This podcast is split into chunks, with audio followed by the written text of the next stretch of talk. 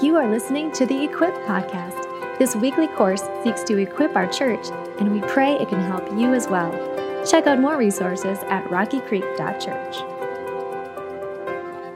Since we got a lot to cover, I'm going to go ahead and jump straight into this because there's a lot to be said about the Trinity. I would prefer to have not an hour, but multiple weeks to talk about certain aspects of the Trinity because when we're really dealing with a God that's indescribable, a God who reveals himself to us and for us, it requires a lot of time of reflection, a lot of listening to how God defines himself and reveals himself to us.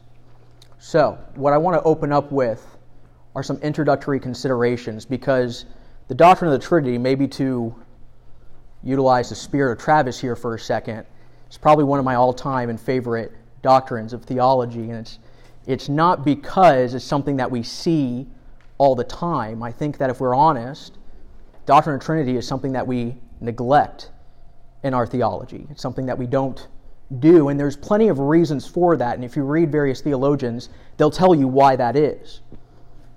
I want to focus on two primary reasons today as to why I think we within the church tend to avoid talking about the Trinity or going into any sort of deep expositions about it and allowing the Trinity to transform our theology. The first way that I have this is Trinity as Christology.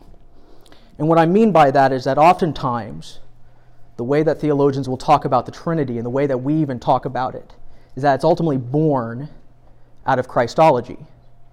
If our faith is rooted and grounded in the second person of the Trinity and in his incarnation and the salvation that comes from Christ, then why is there really any point to talk about a Father or a Spirit? And so, oftentimes, the way that we really talk about the Trinity, it becomes a subcategory of Christology. Katherine Sonderegger, in her systematic theology, put it this way Immanence in God will bear a Christoform face. Those who behold Christ will have beheld the Father. In just these ways, begin, Trinity becomes a type of Christology. Elsewhere, she makes this statement not all is Christology and not all is soteriology. If we really believe that God, being the triune God, has eternally subsisted as Father, Son, and Holy Spirit, then we need not just solely talk about the Son.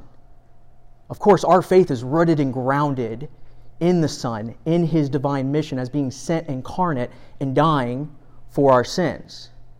But nevertheless, there is Father, there is Spirit. And when we read Scripture, we see these persons being spoken all throughout of it. And so there is, has to be something to be said for a Christology that doesn't bear the Trinity, but Christology that flows from our doctrine of the Trinity. And that's really what I'm going to attempt to and try to espouse here today.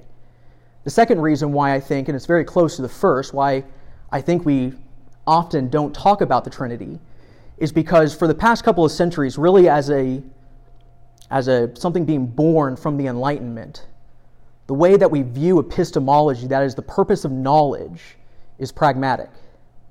What that means is that a knowledge of something finds its value, its worth, in what we can do with it. It's our mastery over it. To use a common epistemological dictum today, knowledge is power. We think that if we have a knowledge of something, that we can possess it and either have power over it or use that knowledge to have power over other people. But anybody who spent any time in a doctrine of God and a doctrine of Trinity, a knowledge of God cannot have any sort of mastery. We cannot have mastery over God, and we cannot have mastery over each other with our knowledge of God. So the question is what is the purpose of the Trinity? If we can't use it, if we can't wield it. Jurgen Moltmann, in his book, The Trinity and Kingdom, he focuses on this idea of wonder as being a, a source and grounding and rooting in our reflections of the Trinity. Because when we see God revealing himself to us, that knowledge of Father, Son, and Holy Spirit, born out of his oneness, doesn't evoke mastery and invokes wonder in a lot of ways, our theological reflections come to echo the very famous hymn of How Great Thou Art.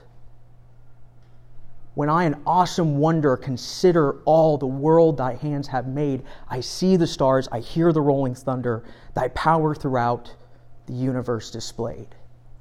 That sense of wonder, that sense of display of God's majesty evokes something from us. Then sings my soul, my Savior God, to thee, how great thou art. A true theology born out of a doctrine of the Trinity, a true theology born out of the doctrine of God, evokes and demands wonder from us. It's the reason why I can't stand here before you all today and give you a perfect understanding of the Trinity. Nobody can. No amount of time, no amount of money can buy you that sort of knowledge. So, my goal here today is not to have you and present to you the God that we comprehend fully. But what I hope to do is to, as we go through Scripture, as we theologize, as we seek to learn and understand who God has revealed Himself, that we would find moments, that we would see glimpses of His glory, and that we would have wonder in that revelation. So, with that said, I want to go ahead and start us off on the oneness of God, particularly rooted and grounded in the Old Testament. I'm going to do a little bit of what is something that is often called theological grammar. And what theological grammar is, if you think about the, the purpose of grammar in our English or in our languages, we utilize grammar to form these boundaries of how we convey ideas. It's through grammar that we can find a vehicle to adequately explain and espouse something to each other. In the same way, theological doctrines form kind of this boundary of our reflection. It enables us to be able to have right conversations about God, to keep us from fa- falling off the tightrope of theology, either into heresy or falling into idolatry. I'm going to do a little bit of theological grammar, and we're going to have to put our, our thinking caps here on for a second because it's going to be a little bit, it's going to take a second here, so bear with me. But we're going to do so through the help of a medieval theologian by the name of Thomas Aquinas. And Thomas Aquinas, in his own systematic theology, which is Summa Theologica, which simply means the highest of theologies, one of the things that he opens up with is this doctrine of God. And one of the earliest parts of his doctrine of God is he talks about this idea of the doctrine of simplicity. And so the past two weeks, Travis has been talking about the nature of God and the work of God and divine attributes.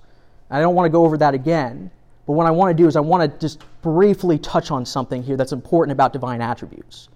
When we think about the divine attributes of who God is, when we talk about things like his justice, his mercy, his, his immanence, his transcendence, when we speak of these things, oftentimes we have a way of viewing them as almost parts or descriptions of God's being. We say, we look at his divine actions and we see God acting justly. We see him acting mercifully. But when we really understand God, if he is really an immutable being, that is, he is, he is a being that does not change in the way that we change, then it's inappropriate to view God's attributes in this way.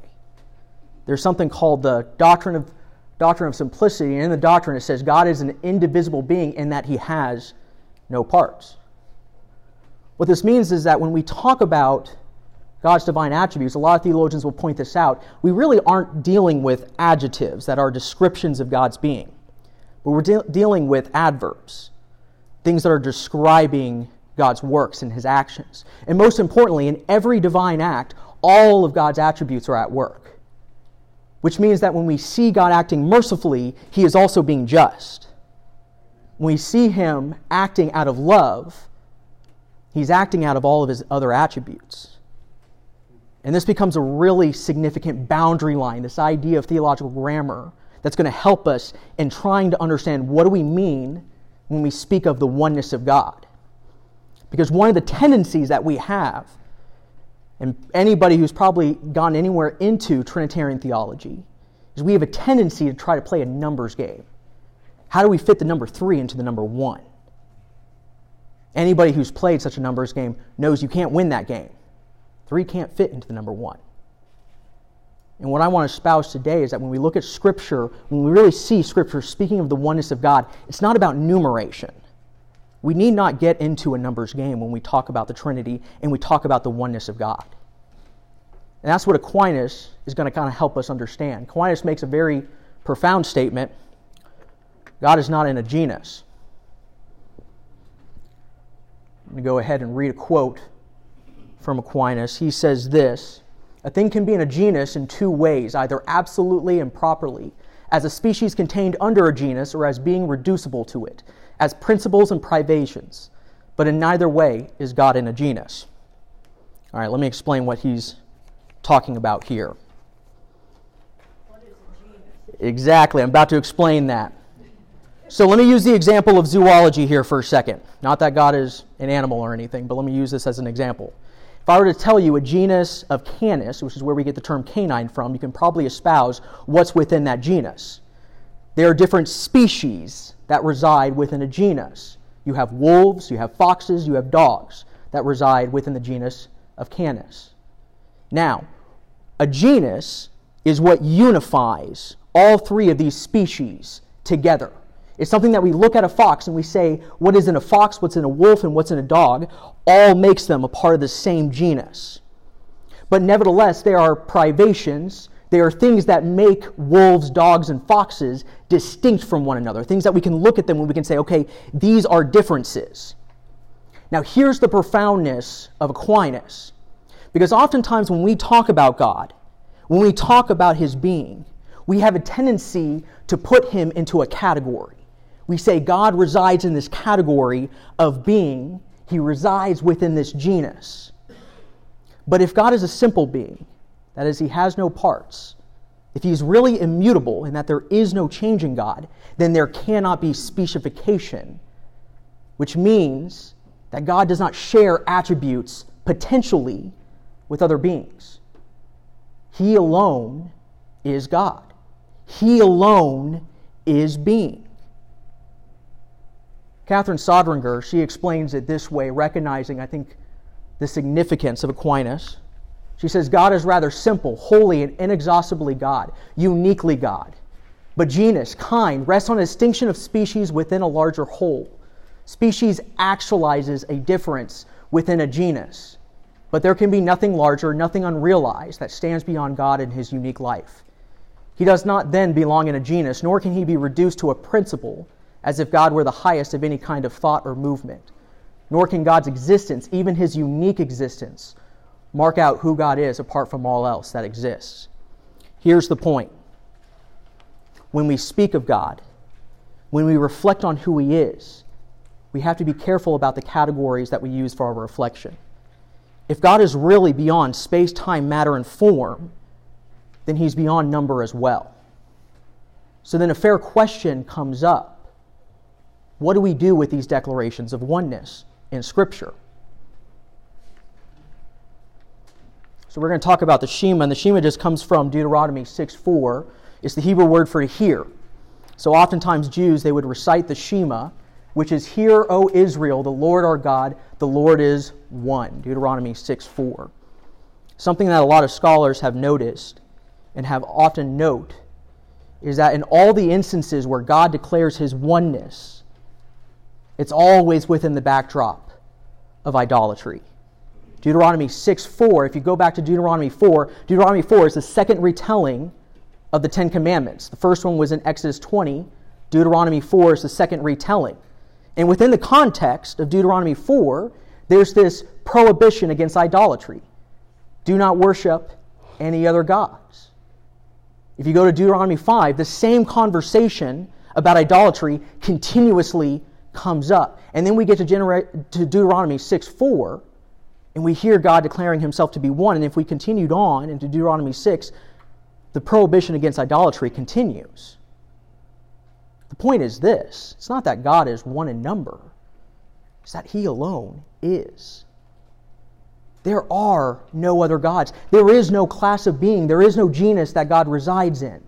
We don't speak of God as abstract divinity. If you ever have conversations with people about God, sometimes they'll say, Well, I think God is a spirit up here. Or I think we share and participate in this divinity and in the lives that we live. But the reality is, is God is not even principle. He simply is. He's beyond all understanding and all categories that we can possibly seek to place him in. And this is so significant for us because as a theologian, we're constantly trying to place ourselves in proper placement. We think somehow that because we sometimes talk about who God is, and that we're sometimes in the context of ministry and doing it in the context of ministry, that we don't potentially cross the line into idolatry. But the risk and fear of idolatry is always present in our theologizing. That's what, make Tom, that's what makes Thomas Aquinas so much so radical here. Because what he's doing is at the very outset of his theology, he's trying to recognize the fact that even in talking about God, we have to be careful by the very categories that we seek to God to place in and our understanding of him. What about other contexts outside the Shema? Exodus 15 11 in the children's ministry, this has been our verse for the past couple of weeks, so it really stuck out to me. But Exodus states, Who is like you, O Lord, among the gods? Who is like you, majestic in holiness, awesome in glorious deeds, doing wonders? The point to this question is that there is no other gods. God alone is. He alone stands as God. This is what is oftentimes in theology referred to as unicity, which means the perfect uniqueness of God.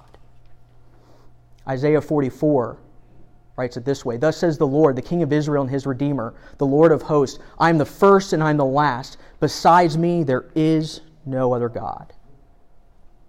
Again, God's declaring his uniqueness. The fact that he alone is God. There are no other gods. There is no other being that can share his being. And so when we look at the landscape of the Old Testament here with the oneness of God, what I want to try to point to is that this radical oneness, this idea of the fact that the oneness of God is a declaration of his unicity, his perfect uniqueness, his aseity, his perfect independence and freedom, that he is simply because he is. That when we see in the Old Testament, as we're about to look at, there's these images of multiple figures that start to appear within the life of Israel, where God appears in multiple images. And scholars look at that and they say, oh, well, the Israelites started off believing in other gods and eventually they started worshiping one God. But I don't think that's the case. I think the Israelites always understood something unique about their God, something that stood other than who they were.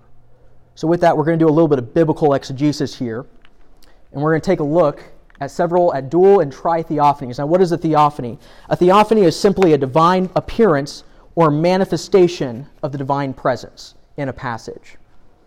And so I'll show you a couple examples of this in the Old Testament. We're going to look first at Genesis 18 and 19.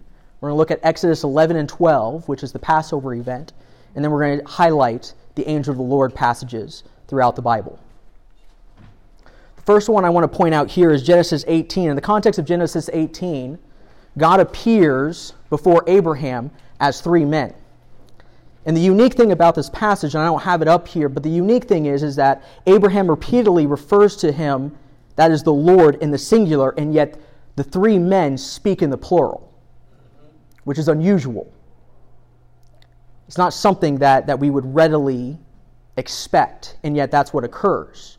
But it becomes really clear here at the end of, Gen- at the end of Genesis 18, when after Abraham's uh, hospitality, the three men walk away and Abraham's following behind, and starting in verse 16, then the men set out from there and they looked down towards Sodom.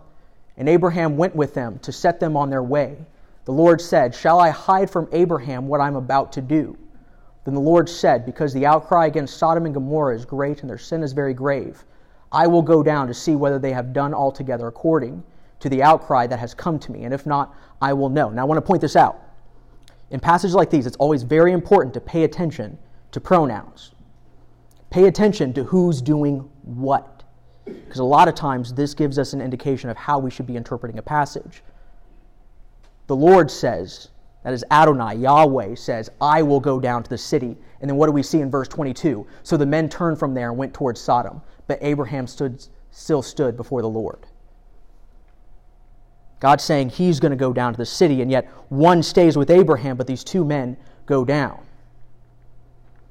That's important. Because then when we get to Genesis 19, the two angels, which, by the way, I do just want to make one quick note here. I know this lecture isn't on angelology or anything, or the agents of God. That's coming up in a couple weeks. But there is a common misconception, we have a common misunderstanding of how the Bible actually regards angels and other heavenly beings in the unseen realm. Angels is not a class of being. In other words, it's not like you and I. When I say human, we have a very distinct type of being in our mind. But when we say angel, we often do that. We think of a very distinct being and a class of being that angels all participate in sharing. But the term angel itself means messenger, and it's not a description of a heavenly being as much of, as a function of a heavenly being. It's a job that a heavenly being has. Another example of this is with cherubs in the Old Testament. Cherub means guardian, and cherubim are throne room guardians. Again, it's not about their class of being, but it's about their function, the way that they're functioning here. So we shouldn't be surprised that two images of Yahweh are being referenced as angels here, because again, it's not describing his being, it's describing his function in this passage.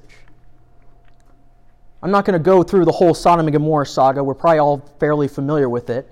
But I do want to point out something very fascinating that happens here. After Lot leaves Sodom and Gomorrah and he flees and the judgment comes to pass, verse 24 in chapter 19, then the Lord rained on Sodom and Gomorrah sulfur and fire from the Lord out of heaven. Justin Martyr, who was a, uh, an apologist in the second century, a very famous text is his dialogue with Trypho the Jew, where he asks Trypho, What does he do with this verse?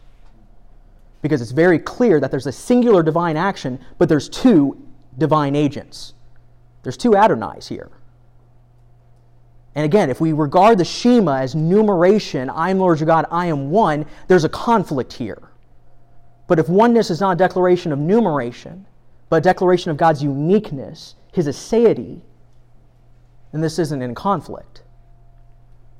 Another passage, and I'm not going to go into excruciating detail because I, I, I, wrote an article on the website, so if you really want to get into this, go read the article. And there's another person, an Old Testament um, professor uh, by the name of Meredith Kline, who wrote a very famous and influential article called The Feast of Coverover. And what he does, he evaluates the Passover event. But I want to point this out in Exodus 12, 22 through 23 that God is talking about what's to occur at Passover. And he gives very distinct instructions in chapter 12. He says this Take a bunch of hyssop and dip it in the blood that is in the basin, and touch the lintel and the two doorposts with the blood that is in the basin. None of you shall go out of the door of his house until the morning. For the Lord will pass through to strike the Egyptians. And when he sees the blood on the lintel and on the two doorposts, the Lord will pass over Pesach the door and will not allow the destroyer to enter your house to strike. Now, a very clear question that comes from this is who is the destroyer?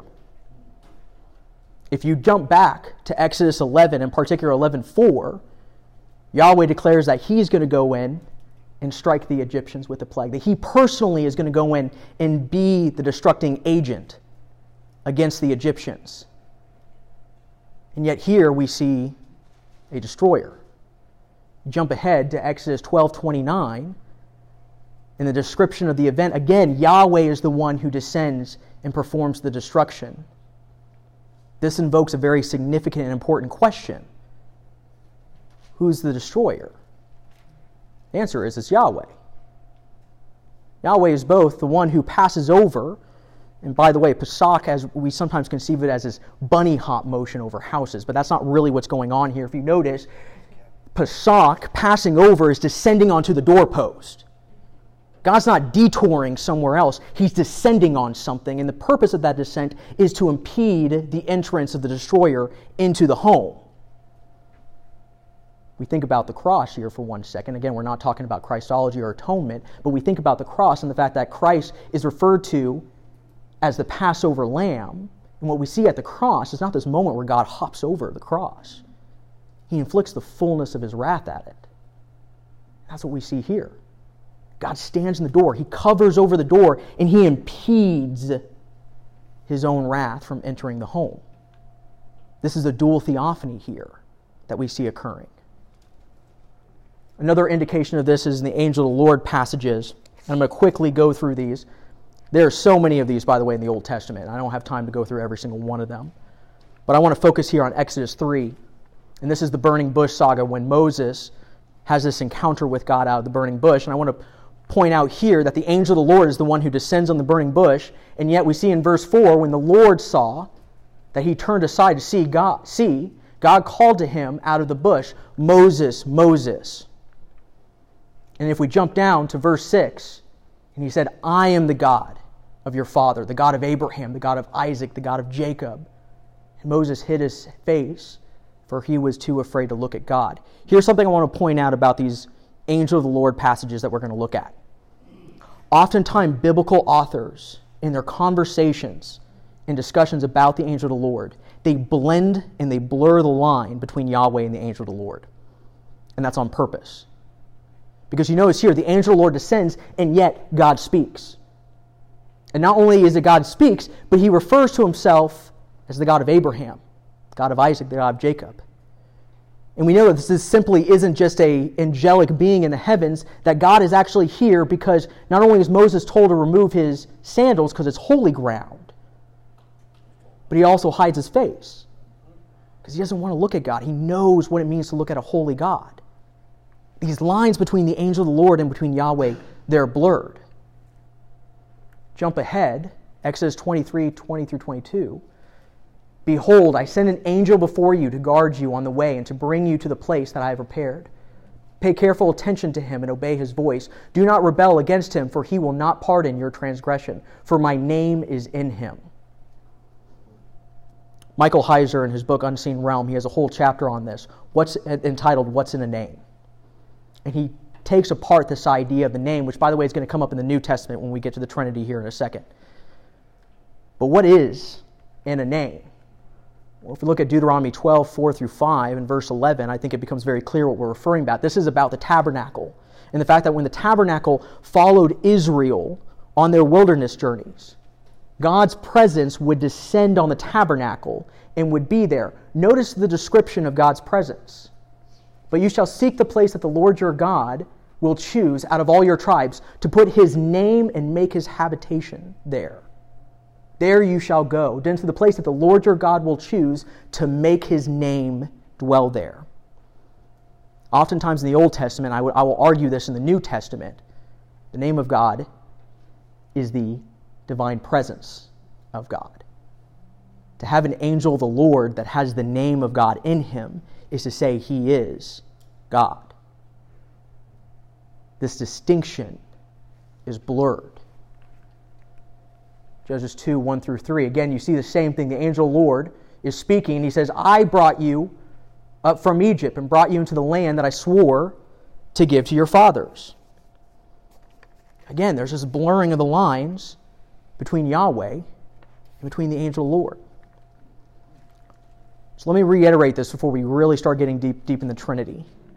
I think we do somewhat of a disservice, and I think we run into the risk of heresy as well as idolatry when we espouse that the oneness of God is somehow number, when we try to make God into a creature in our creaturely world.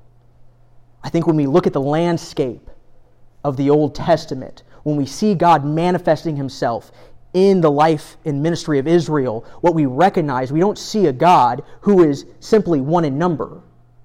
But we see these instances of dual and tritheophanies where God is appearing in multiple images. And notice that the biblical authors never seem to want to explain that. They simply state it. It's almost like as if it's supposed to be somewhat obvious to its audience. And we're detached from the original audience. In some of these instances, we're 3,000 years removed from these events. But yet, for the original biblical audience, there is no conflict between the God who appears in these dual and tritheophanies and the God who declares himself to be one. There's some other passages that I don't have time to get into.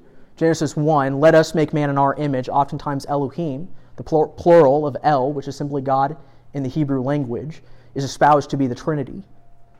Another example of this is Proverbs 8, 22 through 31. You see this personified wisdom. And wisdom declares, When there were no depths, I was brought forth. Wisdom here is something that exists before creation. The early church often latched onto this and tied a connection between the Logos and John 1, and we're going to talk about that here in a little bit. Psalms 110 The Lord says to my Lord, Sit at my right hand until I make your enemies your footstool. Jesus had a heyday with the Pharisees on this. He asked them in Matthew 22, Who's the Messiah? And they said, It's the son of David. And then he goes, Well, if it's the son of David, why is the Lord saying to my Lord? Another passage where we that serves as significance there. All right. Now we're going to go back to the task of theological grammar in our doctrine of the Trinity. Well, actually, we're going to take a look at Scripture here for one second. I remember now where I was going. All right. So what we're going to do is we're kind of paint with broad strokes here. We're going to start with the with the just declarations. Where does the doctrine of the Trinity come from? Because anybody who reads the Bible very quickly will know the term Trinitas, that is Trinity, doesn't appear in the New Testament or in the Old Testament. And yet there was a reason why the early church started to regard and read biblical passages and interpret it triunely. There was a purpose for that. One of the earliest indications that we see of that is the baptismal formula in Matthew 28 19. That when Jesus is speaking to his disciples at the end of Matthew, he says, Go therefore and make disciples of all nations, baptizing them in the name of the Father and of the Son and of the Holy Spirit. By the way, if we believe in three gods and not actually in a triune God, why is it name singular? Notice he's not saying the names of the Father and of the Son and of the Holy Spirit, but it's the name singular. Because again, we're speaking of a perfectly unique being. Not in numeration, but in singularity. The fact that He alone is God. And even in the name, Father, Son, and Holy Spirit, we're not speaking of three different gods. We're not tritheists. We don't believe in three gods. Very early on, we start to see this. We also see it in, and I have on here Matthew 3, which is the baptism of Jesus, where he's present. But then the dove, the Holy Spirit, descends upon him, and the Father speaks from the heavens and says, This is my beloved Son, in whom I am well pleased. We have Trinity being revealed here. In the early church, when they started having councils dealing with different heresies, from the earliest indications that we can tell, when they got together and started writing creeds, they got together and they said, When you baptize, what do you say? who do you baptize to? Because if you baptize in the name of the Father and the Son and the Holy Spirit, then you're not baptizing into creatures, as some espouse that the Son was a creature of the Father, a created being of the Father. To say that you baptize into the name singular signified something. Another indication that we see of this is in Pauline triads. That is, in these places where Paul starts to speak of, speak of three in 1 Corinthians 12, 4 through 6, he says, Now there are a variety of gifts, but the same Spirit. There are varieties of service, but the same Lord. And there are varieties of activities, but it is the same God who empowers them all in everyone. One Spirit, one Lord, one God. And by the way, Paul, when he uses God in the nominative, is theos. It's exclusively referring to God the Father. That's something that's unique to Paul. Another example of this Ephesians 4 3 through 6.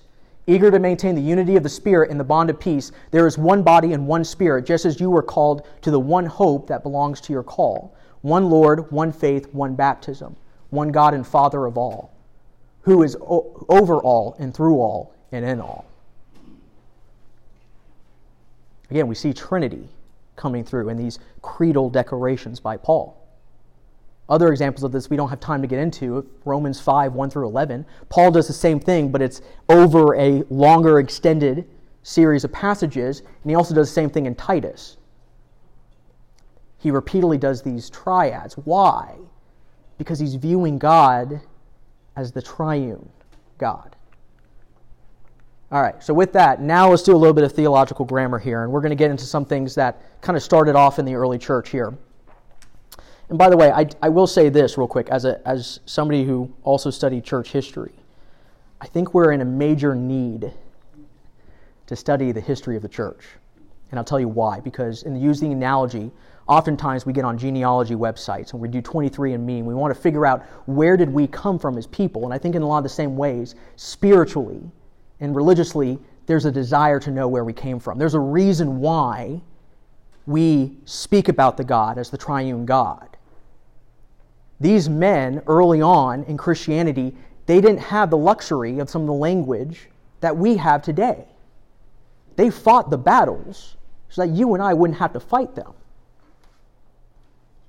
Jaroslav Pelikan, he's a um, Eastern Orthodox church historian, he put it in talking about tradition in one of his books, he put it this way Tradition is the living faith of the dead, not the dead faith of the living. I think there's something meaningful to us going back and reflecting on some of these struggles, on these reflections that the early church fathers had. And I think there's a need for that within the church. Something that they did very early on is they created a distinction. So you probably are familiar with the term of person. Oftentimes, how we talk about God and Trinity, we say one substance in three persons. What is a person? Well, a person is really a combination of two things it's a combination of procession and mission, or to put it in modern theological dictum, immanent and economic trinity. What does that mean? Well, the procession is the inner life of the Trinity, which constitutes the eternal relationship between God the Father, God the Son, and God the Holy Spirit. It's the Trinity that we can't directly perceive in the works of God. It is God as He has eternally subsisted as Father, Son, and Holy Spirit. That's the immanent Trinity. The economic Trinity is the work and revelation of the Trinity in the divine missions, which constitutes the sending of the Son from the Father and the Holy Spirit from the Father through the Son. I have in parentheses here a Latin term called filioque, which, if anybody has knows anything in church history, is a pretty bold statement to make, and it's this, what constituted the split between the Eastern and Western Church in the seventh century. I'm, I'm kind of pointing to what I think here on that um, front. But the mission, the economic trinity, is the divine mission because when we read Scripture, we see that the Son is not only that which has eternally subsisted with the Father, but the Son is also He who is sent by the Father in the incarnation. Same thing with the Holy Spirit. The Holy Spirit is sent to us and indwells within us. There's this sending, and a part of that is a specific purpose, a mission that the Son performs as well as the Holy Spirit. Now, within the early church, there was a couple of ways. How do we actually recognize divine processions and missions? How do we do that? Well, there were two tendencies within the early church. The first one is distinction of source. They often view the Father as the uncreated, the Son as the only begotten, and the Spirit as the spirated, that is, the breathed. Now, let me point out something here. If we're really going to be, this is where theological grammar becomes healthy, helpful. If we're really going to espouse the doctrine of simplicity here, then technically, Father as uncreated is not something that's unique to the Father, it's something that also the, the Son and the Spirit share. Because remember, we're not partialists. We don't believe that Father, Son, and Holy Spirit are parts of divinity. God is indivisible, there are no parts. This is where certain doctrines become helpful boundary lines of our reflection. But what the early church recognized is that the Father does not proceed from the Son and from the Spirit. If you read Scripture, the Son and the Spirit proceed from the Father, but not vice versa. The Father is the source of the Trinity, He is the source of the triune life. The Son is the only begotten, and we're going to explain exactly what that means because I know that sometimes we can misinterpret exactly what, what that means, but John used that language quite often, and it's one of the reasons why the early church adopted it. The Spirit has spirated. God breathes the Holy Spirit into his disciples. The other way that the early church recognized distinctions within the Trinity, that is between Father, Son, and Holy Spirit, was this distinction of relation. The Father is in relationship with the Son, the Son is in relationship with the Holy Spirit and with the Father if we're espousing something like modalism or if we're espousing something like tritheism, then some of this language doesn't make any sense. Augustine, in his work on the Trinity, he really lands on this concept of love and of knowledge, and we'll see that in some of the biblical language why Augustine is doing this. But he writes it this way in talking about the distinction of relation that occurs here. He goes, Here you are then, when I who, I, who am engaged on this search, love something, there are three I myself, what I love, and love itself. For I do not love love unless I love it loving something. because there is no love where nothing is being loved.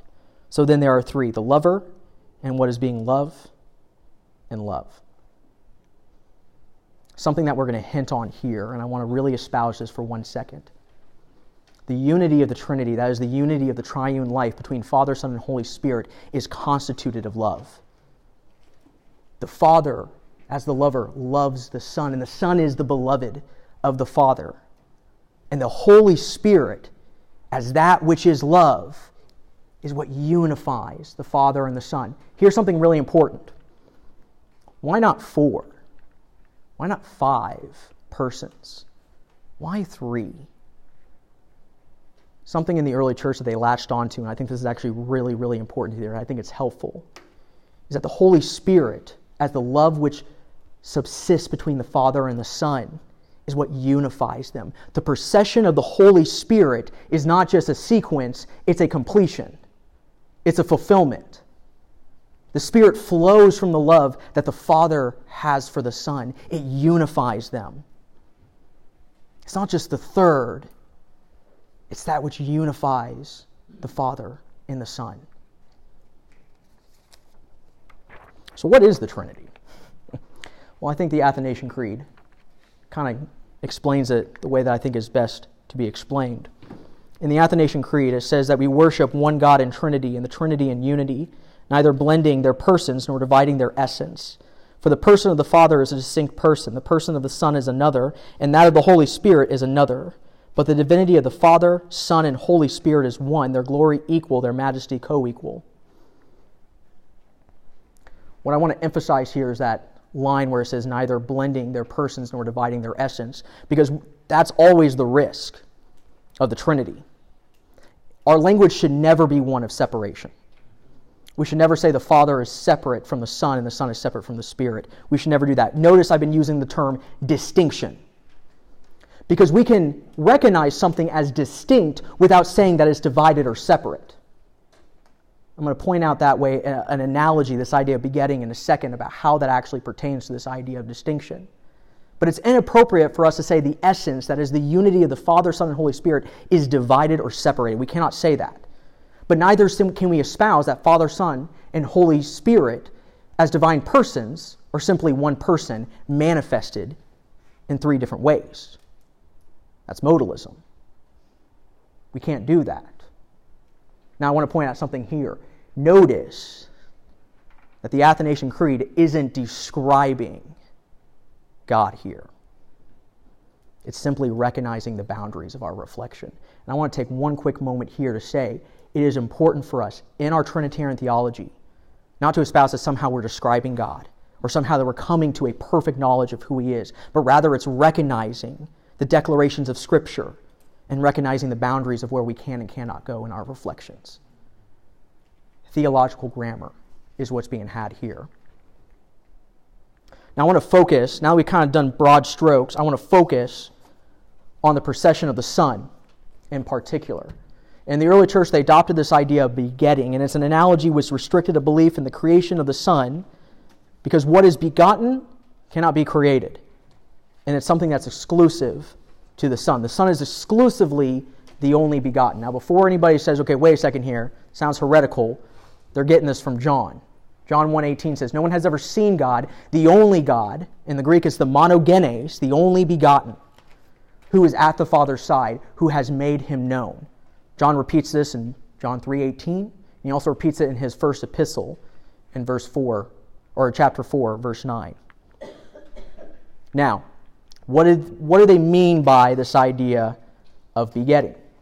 The idea of begetting, and the reason why they adopted it as this idea against creation, my wife and I are having our first baby, and out of all the fears and anxieties that I have, as odd as it is going to be for me to say this, I'm not afraid that my baby is going to be born a horse. I'm not afraid that my baby is somehow going to be born a dog or a cat or any other animal. Why? Because that which is going to be born from us, is going to be gotten from us, is going to be of the same nature.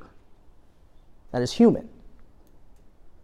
The early church adopted this idea of this Johannine language, this language from John about begetting, because what it is necessitated that the Son's procession from the Father, as that of being begotten, means that he had to have the same nature as the Father.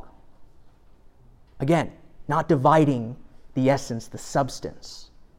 The Son has to have the same essence as his Father. Now, what about was there a time in which the Son was not, as Arius said? Was there a time in which the Son wasn't begotten?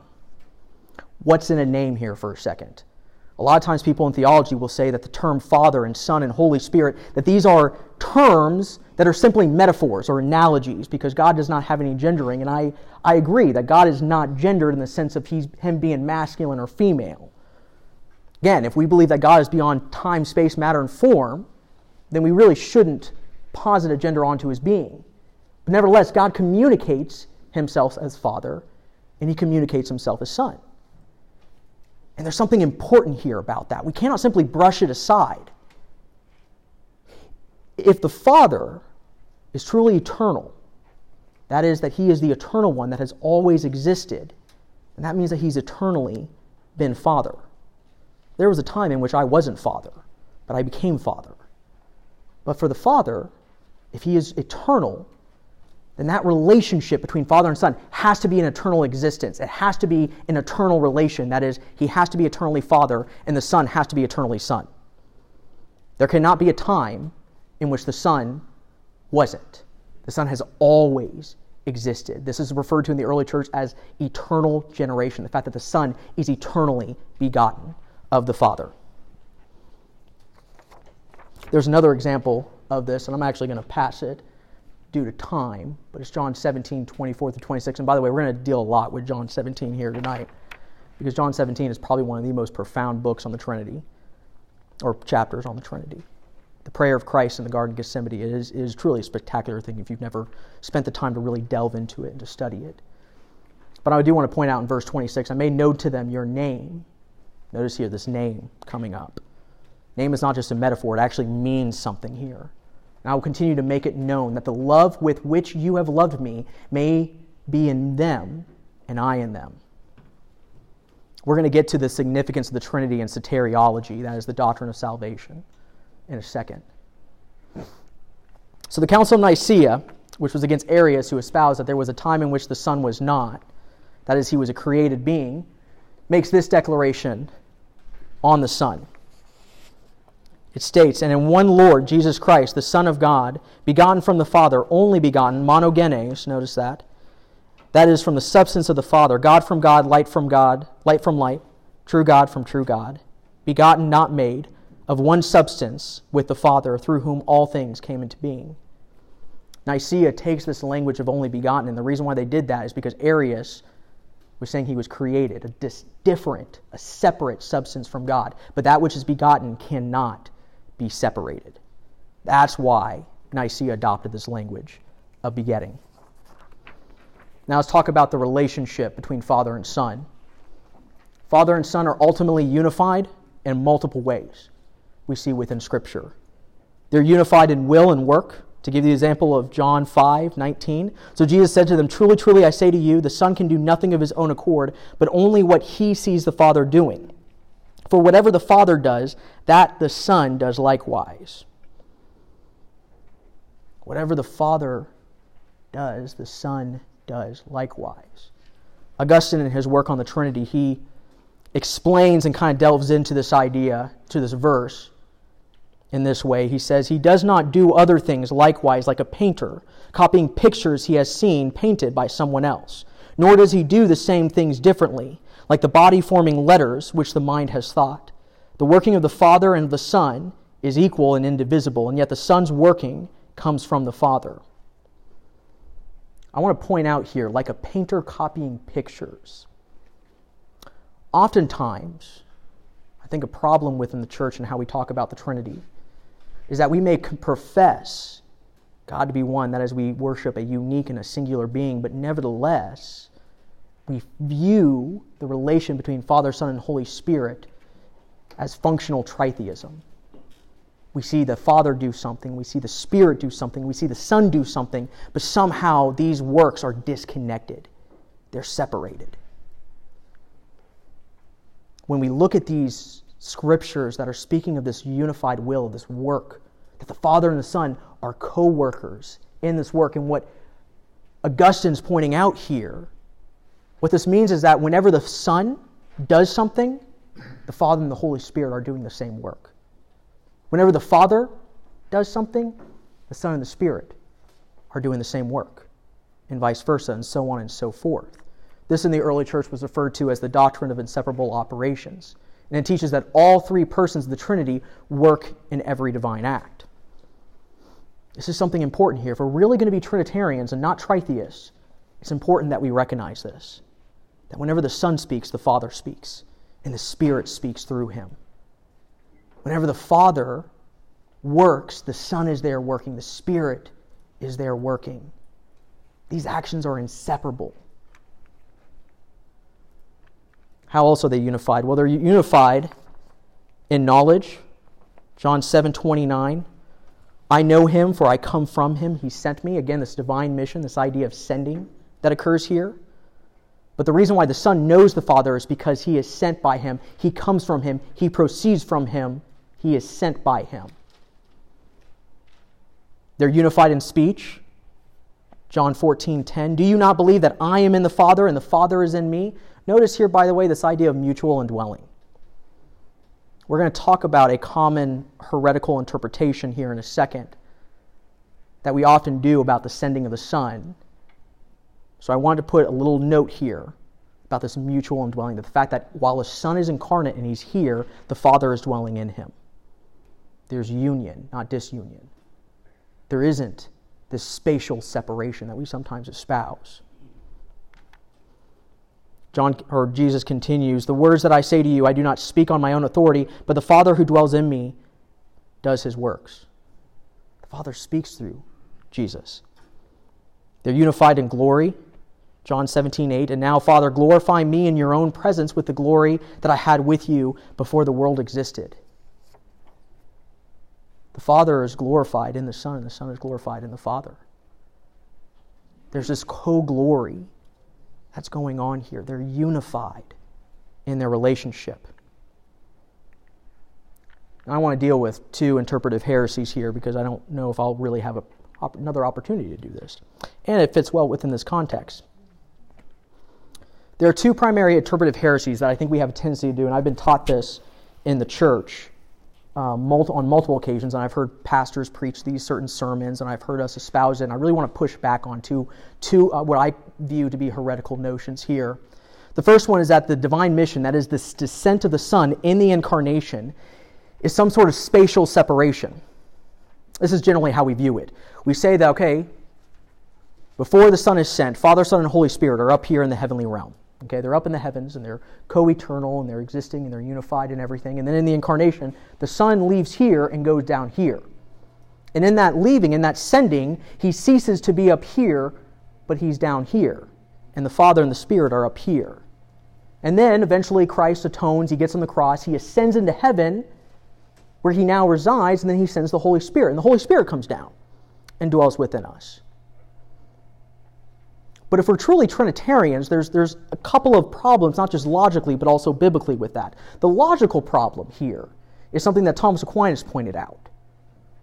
When we speak of something being sent, we have a tendency to say that something, when it is sent, it ceases to exist in one place and it now exists in another. If we truly believe that the Son, remember the doctrine of inseparable operations, that means that the Son has the same attributes as the Father and as the Holy Spirit, if we truly believe that, then the Son is omniscient and omnipresent.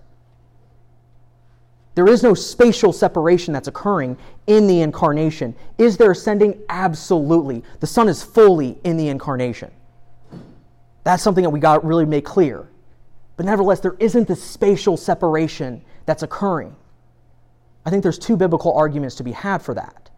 The first one is from John 1:14. This is a common one that people have pointed out. And the Word became flesh and dwelt among us. The term here is eskinosen. It's the same word in the Septuagint, the Greek translation of the Old Testament, for the tabernacle. God comes and He dwells in the tabernacle in the same way that God dwells in the incarnation and He dwells among us. John continues to write, and we have seen His glory. Glory as of the only Son, the monogenes, again here from the Father, full of grace and truth. Here's something that's really important. The prophet Isaiah in, in chapter 66, verse 1 says this The Lord declares, Heaven is my throne room, and the earth is my footstool. By the way, the Ark of the Covenant, probably because of a consequence of Indiana Jones, we somehow seem to think that it's this massive thing, but it's actually pretty small. It's the, it's the, interestingly enough, it's the exact dimensions of a footstool in the ancient world. Because part of the tabernacle is this physical manifestation of the heavenly throne room. It's this image of what is going on in the heavenlies before the Israelites in both the t- tabernacle and the temple. Now, here's something really important. God, when he would descend on the tabernacle, when he would descend on the temple, his presence was fully manifested. There's a reason why if you touch the Ark of the Covenant, you die. Because he's fully there. He, that which is there makes and consecrates things holy. Remember, in the burning bush, take off your sandals for its holy ground. God is fully there. Now, this is something really important here. God is fully in the tabernacle, but he's not restricted in the tabernacle. He's not restricted in the temple. I think John, in utilizing this idea of tabernacling, God tabernacling among us in the incarnation, is a means of saying that in the person Christ, God is fully manifested. He is fully present in the incarnation. Christ is fully divine. Make no mistake. That's not what I'm espousing here, that Christ is somehow restricted in his divinity. No. But nevertheless, Christ, in his humanity, is not restricted in his presence. He's fully in union with the Father as he's in the incarnation on earth. Another example of this is Ephesians 4 9 through 10. I'm not going to go there, but one of the things that's fascinating about it is that Paul espouses that at the simultaneous point of Christ's descent into hell, he also simultaneously ascends in glory. And it's fascinating because his use of ascent and descent is not as so much spatial as it's a recognizing that these are simultaneous realities for God, that these are somehow metaphors of his being and of his presence. Again, I think this is something really important that when we espouse the sending of the Son, that we don't espouse a separation in divinity occurring here. The second one, I will, I will die on this hill, by the way, because I think this is really, really important here. Oftentimes, we espouse the cry of dereliction as the cross, My God, my God, why have you forsaken me? as a splitting of the Trinity. As we often view it, we say that, the wrath, that God, in his holiness, turns his back on the Son.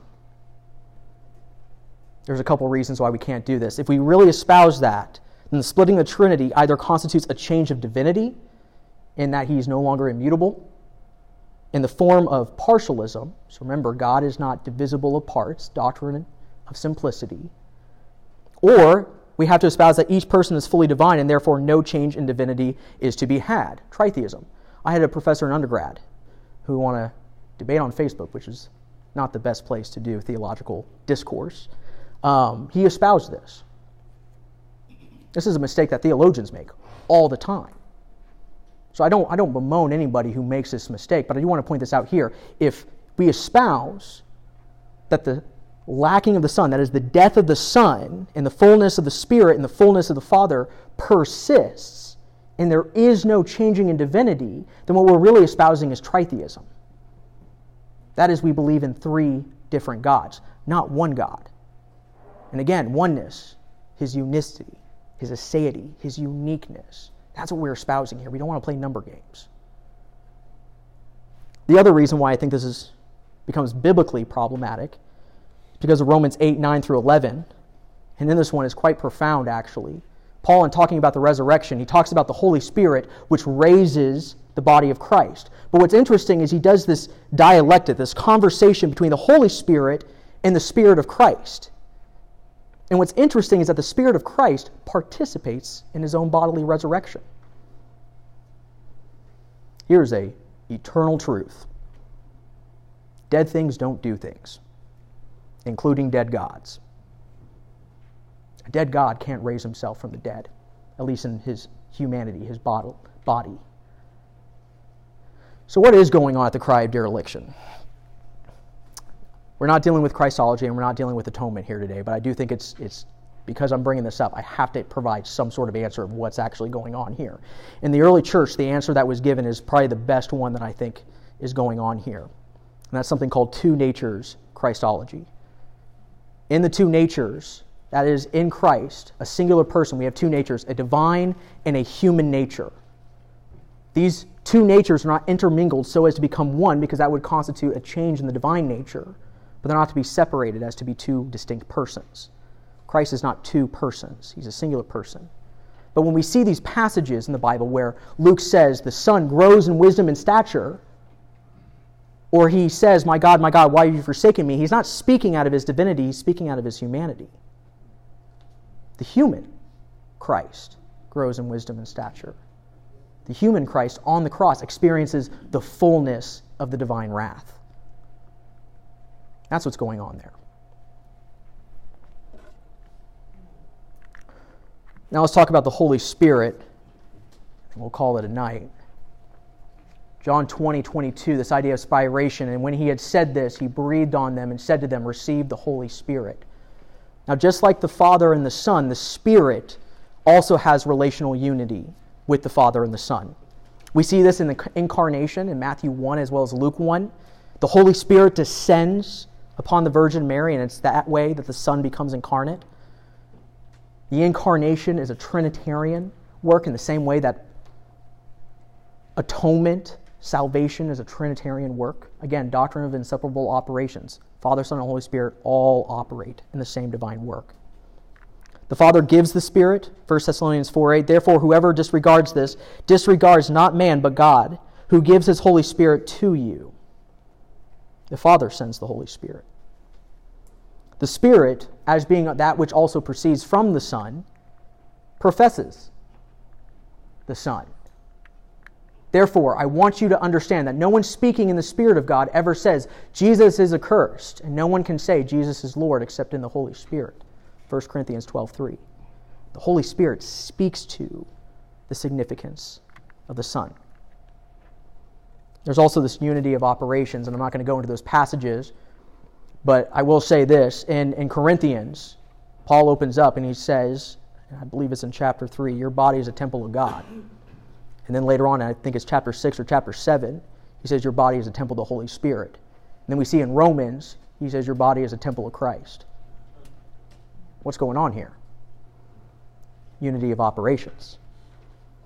The Holy Spirit dwells in us, but it's not just the Holy Spirit, a singular person.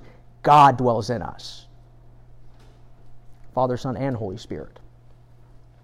And that's what empowers us. Oftentimes, when we think of ecclesiology, we think it's just a bunch of human be- beings coming together and singing a song, but that's not what the church is. The church is a covenant community indwelled and empowered by the Holy Spirit, by God dwelling in us. The Spirit acts as the paraclete, He's the helper, the comforter. The Spirit instructs. John 14, 26. But the Helper, the Paraclete, the Holy Spirit, whom the Father will send in my name, he will teach you all things and bring to you your remembrance all that I have said to you. He teaches us, he instructs us, he guides us. He is the Spirit of truth. But when the Helper comes, whom I will send to you from the Father, the Spirit of truth who proceeds from the Father, he will bear witness about me. Again, he's the Spirit of truth. He bears witness about the Father. And lastly, the Spirit indwells believers, convicting and sanctifying them. As Paul powerfully puts it in Galatians 5. But if you are led by the Spirit, you are not under the law.